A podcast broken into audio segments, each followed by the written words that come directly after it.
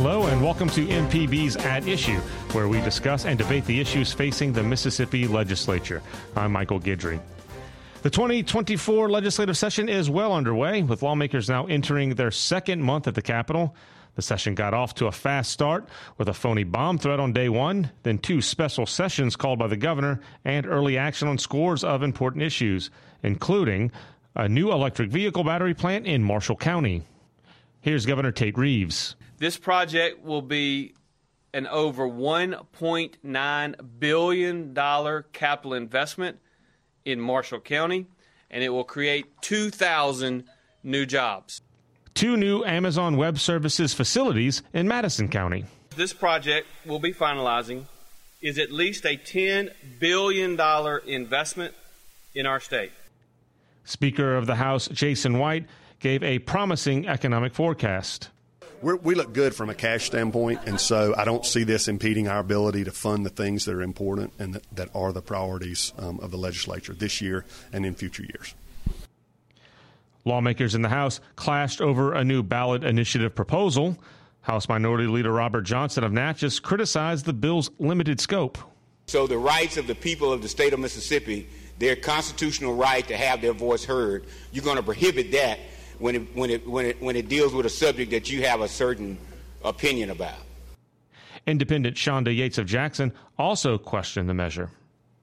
Are we really giving the voters the ability to substantively affect change if we are able to amend their petition and then change what they pass at the ballot?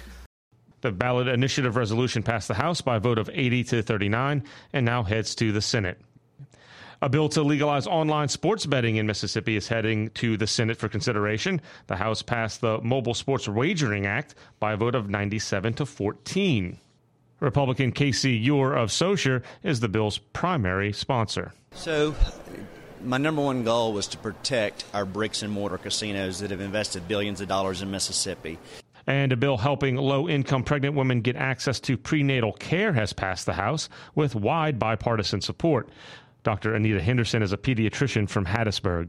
We are thrilled that the Mississippi House has passed presumptive eligibility for pregnant women. It will allow women to get that first OB appointment in a more timely manner. So, hopefully, we can address some chronic medical conditions, high blood pressure, diabetes, um, any other major medical condition, because we know that a healthy pregnancy is more likely to result in a healthy, full term baby. Those are just a few of the issues already addressed by the Mississippi legislature.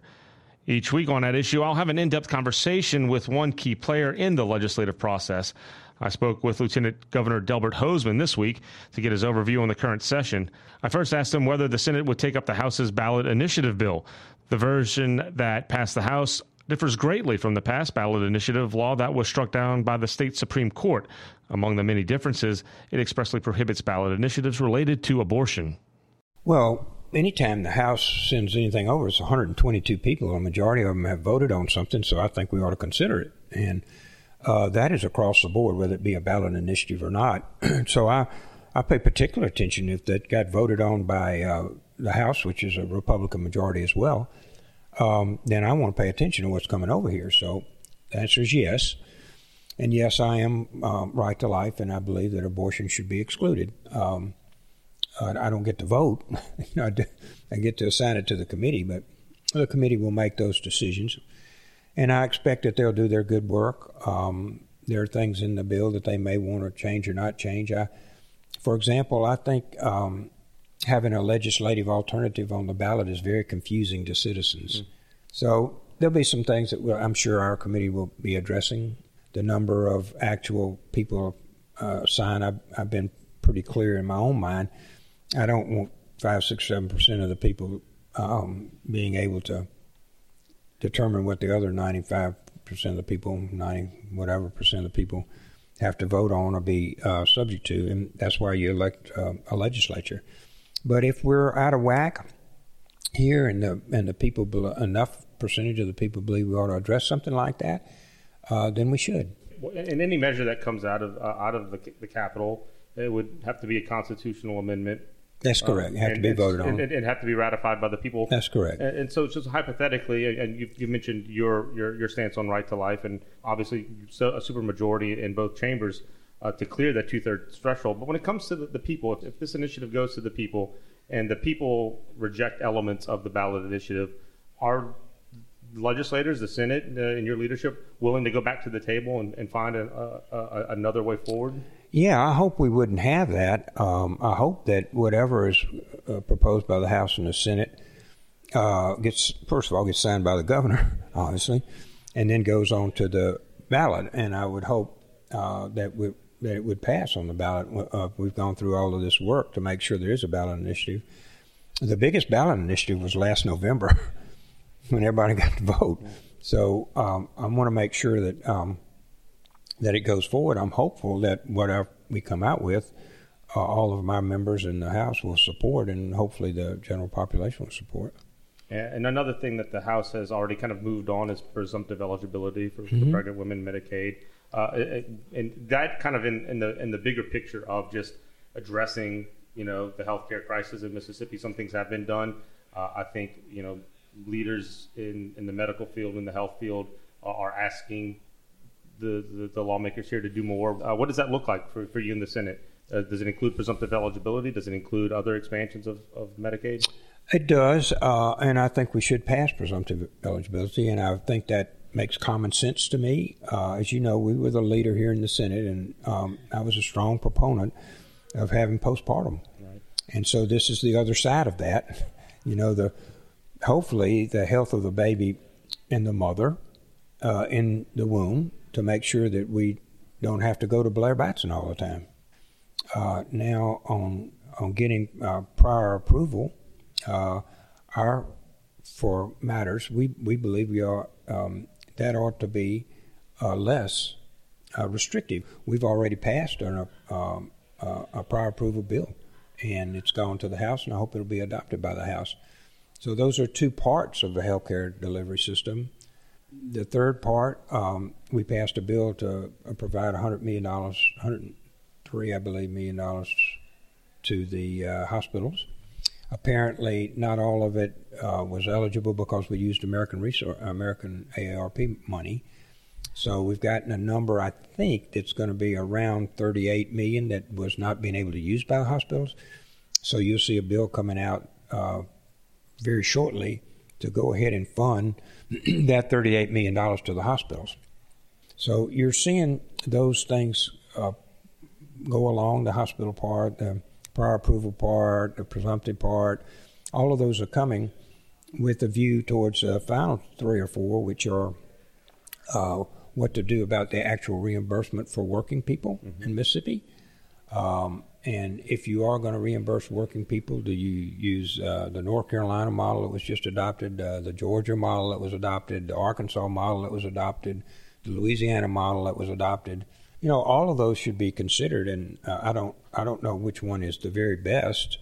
You know, m- my goal is to make sure that I have healthy working people, and healthy working people pay taxes, they take care of their families, they are rooted in their community um, they stay at work.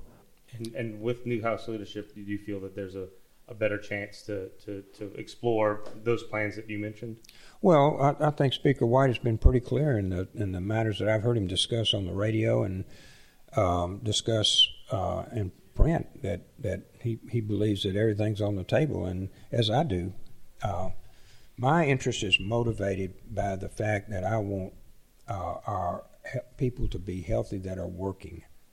And the cost is so staggering for people who are working that may not have be covered. People that are not working are already covered, of course, by Medicaid, and uh, most of them, if you're a single parent, you may not be, but but most of those are covered by Medicaid already. And uh, this is about people that are out here trying to make thirty or thirty-five thousand dollars a year and working hard, and they they don't have access to health care and they can't afford it. And if they break a leg or something, they're just out. I think for us to have a labor force participation rate and people in our community and people taking care of their kids, you know, being invested in the community, leaders in the community, they got to be healthy. One other thing that's come over already from the House is uh, online sports betting, and, and and not just the issue at stake here. We've talked, you know, multiple times in the past about you know how you all there's the session, but the work that you put in outside of the session, hearings, listening to stakeholders in various industries. Uh, last fall, a number of uh, joint gaming committee meetings occurred that were laser focused on this this idea of online sports betting, uh, the problems with black market betting, and how introducing it could affect casinos. And now we're well before deadline day. The House has advanced the plan. So, you know, two parts. You know, how is this piece of legislation? You know, addressing online gaming and whatever rev- revenue might generate might be good for Mississippi and how. But also, you know, detail those details aside. Part B, you know, how does this is how is this an example maybe of of the legislative process working at its best? Well, you uh, taking them in reverse order. If you will notice, there are joint hearings on health, there are joint yep. hearings on gaming, there are joint hearings all across the board. That is by design by the speaker and myself. Uh, when our people are talking, we probably get a better product, quite frankly, versus us just adopting something, send it down there. What do y'all think? So the gaming was uh, one one way that we that we jointly look at issues. Now, they have passed their bill and it's coming down here. It'll go to gaming down here, and Senator Blount, who's head of gaming, will take a look at it. I have uh, historically, and would say again today, that um, I have some reservations about, uh, like the LSU football player, mm-hmm. Boutte. Mm-hmm. He just got arrested. Right for betting on how many yards he was going to gain in a game illegally as a, as an underage, um, right? You know, with a false ID. Yep. And so, the you know we're at risk when we do that, and you've got a lot of 18, 19 year old kids that are underage and they're playing sports that a lot of people bet a lot of money on, and um, I, think it's a risk.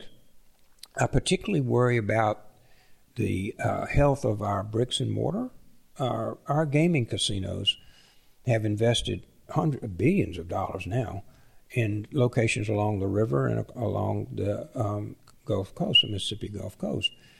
And it's a two billion plus business now. Uh, one of the larger businesses we have in the state, other than like healthcare, maybe and some others, but it's one of the largest businesses we've got. I want them to come to us and say, this is what we need to do for the business.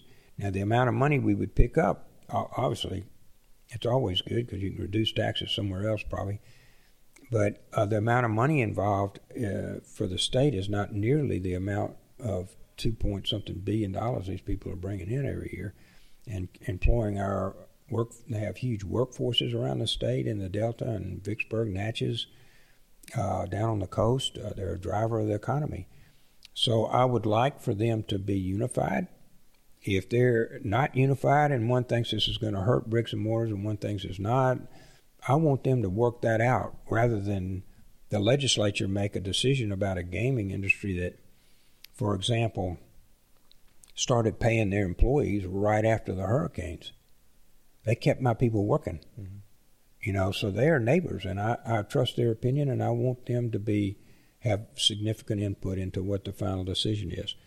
As a you know, as a matter of policy, uh, I have the policy concerns about our young people being tempted to make a bet on themselves like the LSU kid did.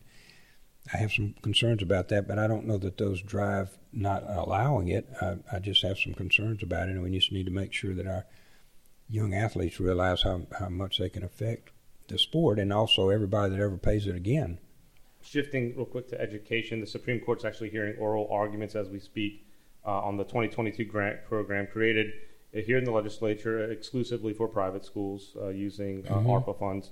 Uh, how closely are you and other leaders in the building watching that case, considering that it could further inform how money could and couldn't be used to, to fund education programs? Yeah, probably 40 something percent of our budget is in education. And the $10 million is a lot of money if you're from Warren County, where I'm from.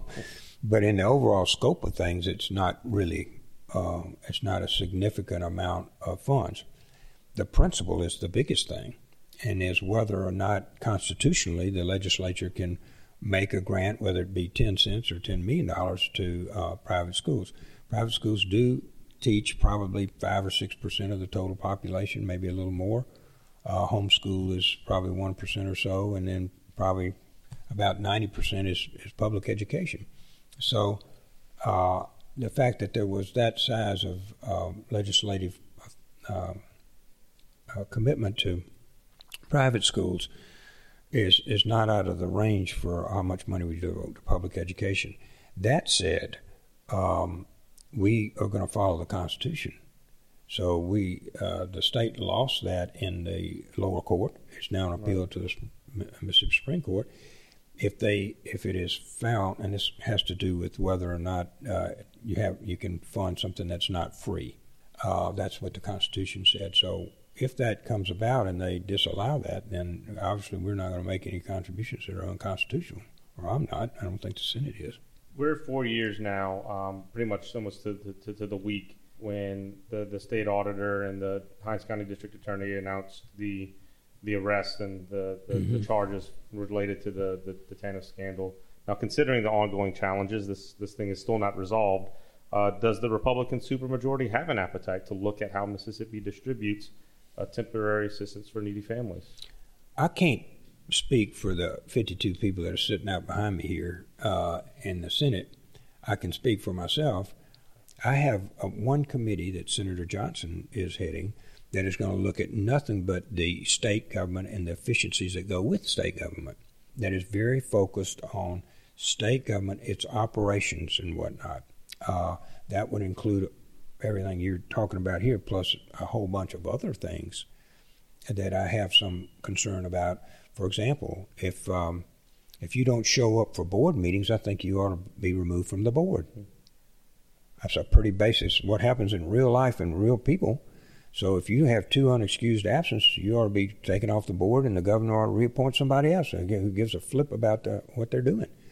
So um, there are things I, I think like that that need to be addressed, and that will that will be broad based. We're we're not opposed to uh, looking at anything, whether or not uh, agencies even stay in existence or not. And then some of them have huge amounts of millions of dollars in their account, and they're still billing people, and they're issuing regulations, which is a whole nother problem. So, yeah, I don't want to be myopic about saying that it's just going to be limited to one thing. I think we're going to look at them all. Lieutenant Governor Hosemann, that, that, I've asked you about a lot of things. Anything else you want to you want to toss out there? With one exception, um, we are in the best shape we have ever been in as a state. Uh, What's the I, exception? The exception is PERS, and um, we have paid off. Uh, we'll have paid off by the, in this next year nine hundred million dollars in our state's debt uh, 24% of the state's debt has been wiped out.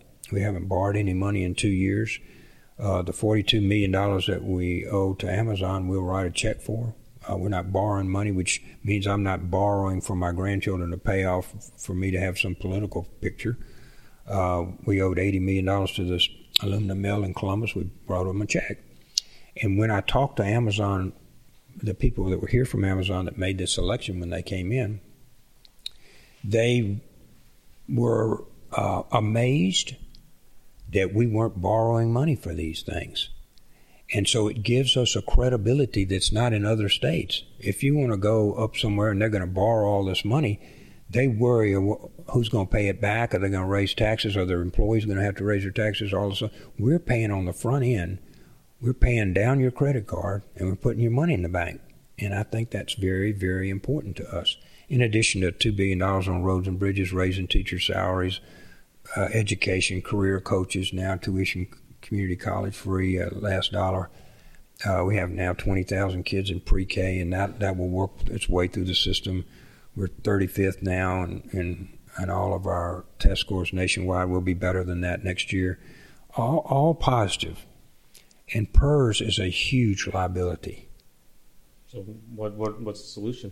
I don't know. We're waiting on PERS. There was a hearing today that I, I was not privileged to be at. I had other meetings that were downstairs, and they had uh, um, executive director in talking about how can we get from here to there. We could be uh, twenty billion dollars short or more uh, short. Uh, our commitment to retired employees is sacred. We're going to pay whatever it is.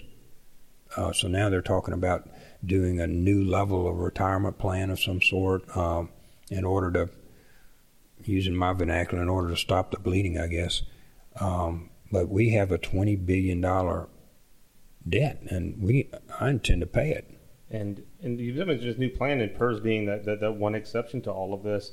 We talk a lot about brain drain, especially the, the, the teacher shortages, you know, across the state. I mean, while there are other state and state agencies and employee employers, uh, the school teachers and education make up a large, you know, plurality of, of state employees. How does this PERS challenge?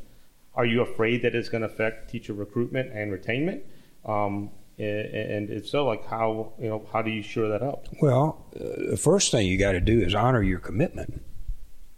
First thing to do is pay the people we promised that worked here 20, 30, 40 years, however they worked here, enough to get vested. First thing you do is pay your commitments. Then everybody else realizes that you're good for your word, you know, and uh, that's the very first thing I think. And then the second is if we design a new system to make sure that it's financially viable and while we work through the you know the next decade or two decades or however long the people that are already retired continue to draw over the next 20 or 30 years, um, while we work through the uh, significant amount of deficit that we have there, eventually on the other side, when um, grandchildren are, our, are your age, uh, they won't have this liability anymore. So the new plan, whatever it comes up to be, and I, I haven't seen a written a complete proposal from PERS, the new plan needs to be uh, sufficient and actuarially sound. This one is not. Thank you so much. We appreciate the time you've taken to get to us. It's good to see you. Call anytime. News is all around us, and Mississippi Edition is the best way to stay informed about your community and what's happening across the state. I'm Desare Frazier. Join us weekdays at 8:30 a.m. for a half an hour of in-depth discussions about important issues affecting your life. Mississippi Edition on MPB Think Radio, or you can also find us online at mpbonline.org and on demand wherever you get your podcasts. This is At Issue on MPB Think Radio. I'm Michael Guidry. Let's get straight to the point with views from both sides of the aisle. We now welcome Austin Barbour and Brandon Jones to our MPB studios. Austin is, an, is a Republican strategist and founder of the Clearwater Group. Brandon is an attorney and a former member, Democratic member of the Mississippi House of Representatives. Gentlemen, welcome back to At Issue. Thanks for having us. Yeah, really good to be here. So let's start with some of the things that have advanced to some degree. Uh, first, the House has passed a restoration of sorts uh, of the ballot initiative. It fixes the proportionate problem that was baked into the old system, uh, the whole four districts instead of five thing. But it also changes the signature requirement threshold and it prohibits certain topics, notably abortion, from being eligible for a ballot referendum. So the, the Mississippi Supreme Court made it pretty clear in its opinion back in, in 2020 uh, two or one, uh, that the proportionate issue was the unconstitutional component here. So, Austin, you've been working on this. Why not just address that and actually restore the process? Why these other things?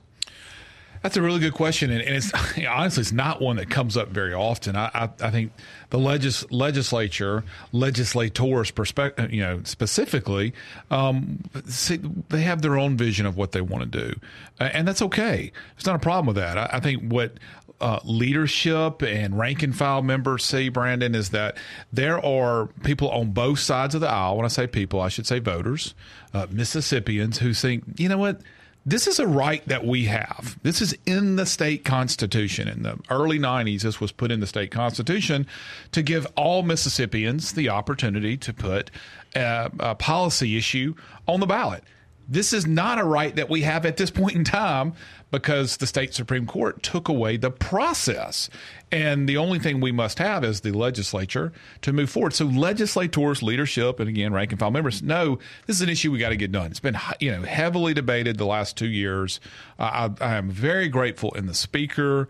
Uh, Chairman Price Wallace, Chairman Fred Shanks, for moving a bill very quickly, which is what they said they were going to do. They said this is a priority issue and we're going to move a bill early. They did. And just like any piece of legislation that starts over there, there's some really good parts to it, and then there's some parts that are that are debatable. But this is this is sort of mile one of a marathon issue. This thing's going to take a long time to get done at the Capitol because it's a complicated issue, and um, I, I'm I'm very grateful that the that the speaker did what he said he was going to do, which is to take this up early because he knew the people wanted it, and he did that and he made sure it got passed. Uh, the Senate will probably have their own uh, language. And, you know, both issues, I mean, both bodies will probably send it to, to conference, as Brandon knows that system very well. And there'll be there'll be a bill that ultimately gets worked out. And I, I, I think it'll have a really, really good chance of uh, passage sometime towards the latter part of the session. Yeah, that, that quick and early. Um, we saw on the on the floor that some Democrats took objection to maybe how quick and early, Brandon. Yeah, look, the new speaker, uh, Jason White, has a tremendous opportunity to be a unifying figure in the state. And, and, let's talk about process a little bit, and then we'll talk about the initiative. Uh, speaker White is a nice guy. He is a great contrast, a breath of fresh air to the 12 uh, year term of Philip Gunn, who kind of spent most of his time skulking around the Capitol like most of the members owed him money. Um, but the, but Speaker White failed his first test of this kind of new approach to government because he, he went to the House Democratic Caucus and told them they would see the bill before it hit the floor. He told them that he would be very transparent in this process. And as we know, a lot of members in that body were totally surprised by what was there. And that was unnecessary. So, you know, there's one thing I want to address this early, that promise. But then there's another promise to members that you make as a leader of that body that I'm going to be transparent that I'm going to read you in. He, he failed that test. He can still fix that. But I think we're off to a bit of a shaky start relationally because there were some things that were said early about how he was going to run this this show a little bit differently. And then that first that first big test, you know, he came up short of that. Now, going back to the issue itself, the Supreme Court fouled this up. We know that. Uh, members of the Supreme Court did not have to go about this in the manner that they did. It's unfortunate they did it that way. We've had two sessions to fix this. Republican leadership has not taken the lead on this. I'm glad they are now, but they have been a little dilatory. I mean, it's it's been they've had plenty of opportunity to get on this. I'm glad they're looking at it now. But when it comes to the substance of it, there are bills that have been filed in the House and the Senate that would simply do what you asked about a moment ago, Michael. Just restore the process exactly as it fix is. Fix the apportionment and just fix the numbers. It. Just fix the numbers. But now, as we look forward, I think Austin if at the end of the day the process is so hard that it doesn't allow people to access it, or if it restricts so many things that people don't know that they can do what they want to through it, it's it's going to probably not get the support it needs. Yeah, yeah I, I, don't disagree. I disagree with some of what you said. I, I, I think the speaker got a got a victory. Um, and there's always a process that takes place over there, a committee process, a floor process where there's a chance to have amendments. But again, the speaker knew, knows what's going to go on with this bill. It, it thing's going to go on for weeks, if not months, as we and it's it's just not going to go fast, and that's okay. That's probably the right thing. Let's have a real serious debate about this, particularly particularly um, the, the you know the issues that really matter. And and I do agree with you on this you've got to have a process that is doable. Let's not just have a process that only the super rich, you know, can, can fund and have success. What do I mean by that? The signature count. You know, the signature count is a big part of this. I personally think that the ceiling for a signature count is probably about 150,000 signatures.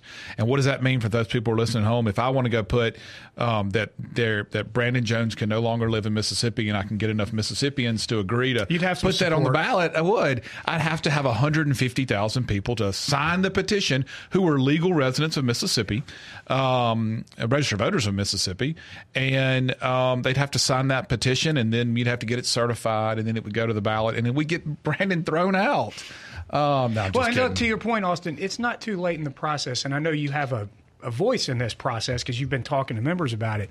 It's not too late to reset it and to be more open because you you know this requires a two thirds vote. It does, which means it's hard unlike, to do. Yeah, which means unlike a lot of issues, Democrats actually yeah. are needed in order to pass it. I think there still is plenty of opportunity to bring more people into the process. And I think that's going to be a necessary ingredient if we want to get it done. Yeah. yeah. And well, not only does it need a two thirds vote in each chamber, uh, this would be a constitutional amendment. It would need ratification from yep. the people. We go to the ballot. And, and we are living in a, in a post Dobbs era now. Um, we've seen in other states how the abortion issue has um, has ignited voter turnout. And right now, as this bill stands, abortion would be yeah. off the table. Mississippi's current abortion law was passed in, tw- in 2007. It's not the 2018 15 week ban from the Dobbs case that went before the, the Supreme Court that resulted in the end of Roe v. Wade. Um, that decision instead banned this this 2007 law, uh, which is a trigger law. Um, that law passed 17 years ago. That's a, that's a generation ago.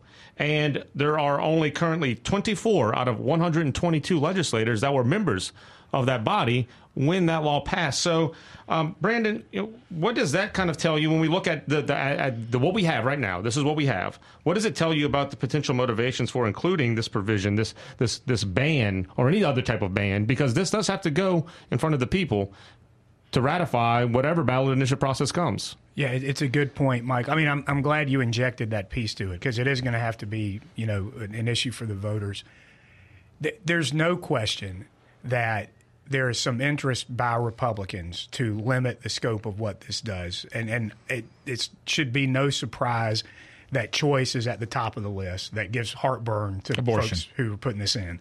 So I think I think that it's just it's just obvious to me. To me, it's just self evident that there's going to be members who want to put their thumb on the scale with respect to that issue. But your point is a good one. We have seen even in places like Kansas where traditionally conservative places have said, you know, we would like to be able to touch this issue. Mm-hmm. I mean, what the Supreme Court did in Dobbs was they essentially said, we're kicking this back to the states. Well, what Mississippi is saying, not so fast. We're not going to let you folks decide. So now the court has said, we're not going to let your, you know, we're not going to let a federal uh, uh, body decide this issue. Um, we're going to leave it to the states. And state and, and Mississippi is saying, you know, with this current proposal, we're not going to allow for a citizens amendment to address that so, issue. So that that could be problematic. So if I can respond, yeah, of course. Um, I think for those people like myself and others who are working to see the ballot initiative process be put back into place, um, we're, we're, I'm pro-life. Let me just be very upfront about that. Not that that's a surprise to anybody, um, but I, so I have no issue with Republican leadership standing on the side of pro-life um, the, the pro life issue on, this uh, on the ballot initiative issue. But I also know, let me just tell you, I want the ballot initiative process to be um, to to to be an, a real option. It's not right now. If you, I mean, you know this, you're going to agree with me on this. Let's say they pass, the legislature signs a bill Okay. It has no restrictions. And there's some legislators up there, I bet both Republican and Democrat, who would agree we shouldn't limit what the people can put on the ballot. I'm going to tell you what would happen. That would go just like Michael said. Voters would have to ratify that in November. That whole ratification vote would be about abortion. That's all it would be about. Because because you'd have those who would go, if we pass this, what happened in Ohio, what happened in Kansas is coming to Mississippi, and we're going to have to deal with that.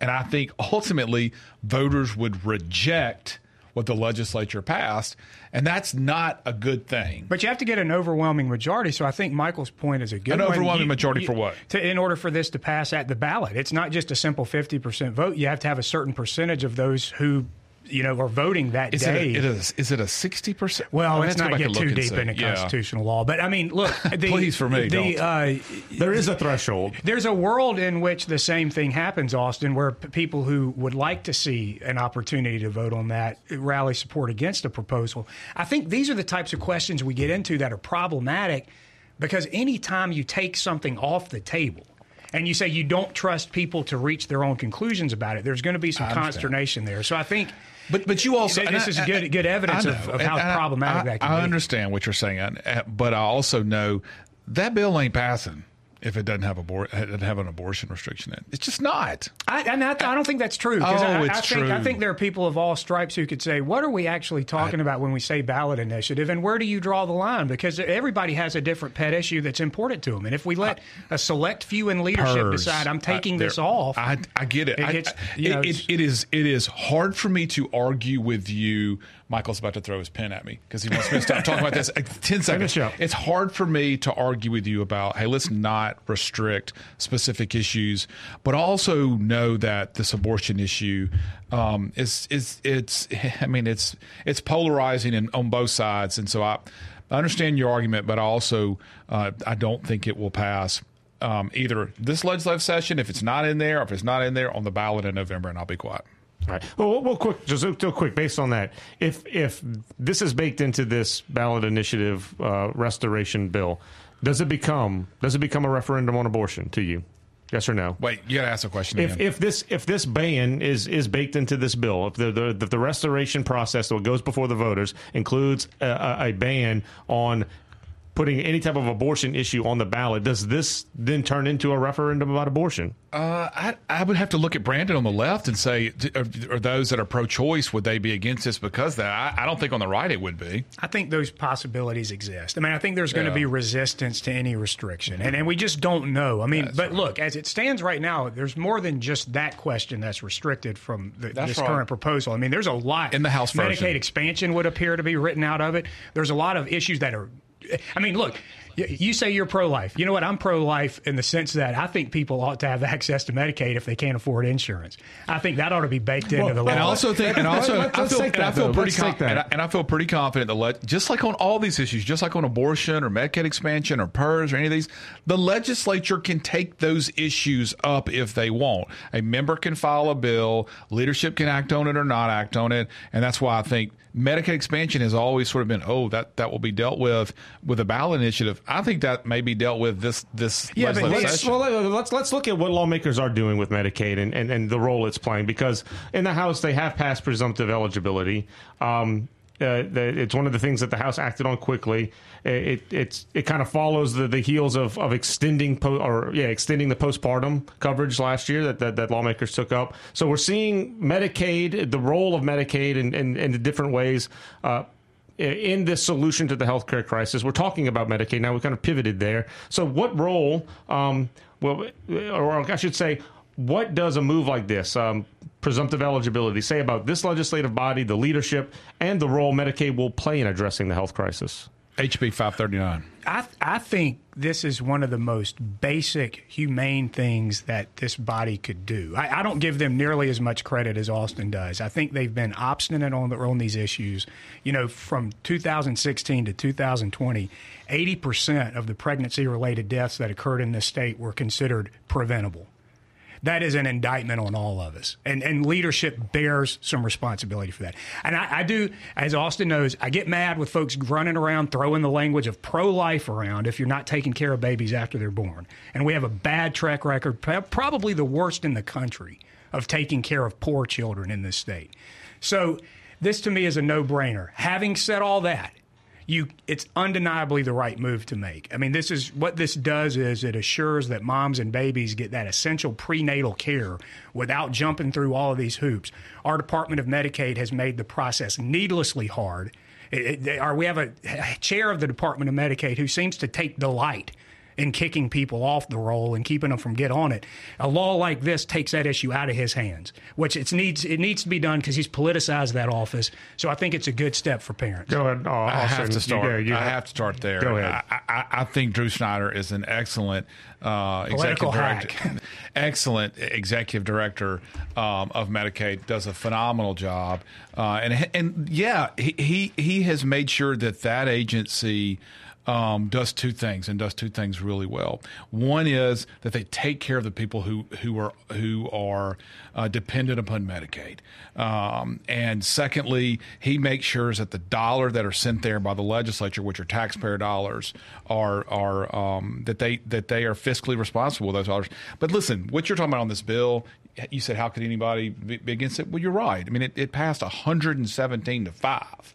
This, of course, is Chairman Missy McGee from Hattiesburg, who is the new chairman of Medicaid.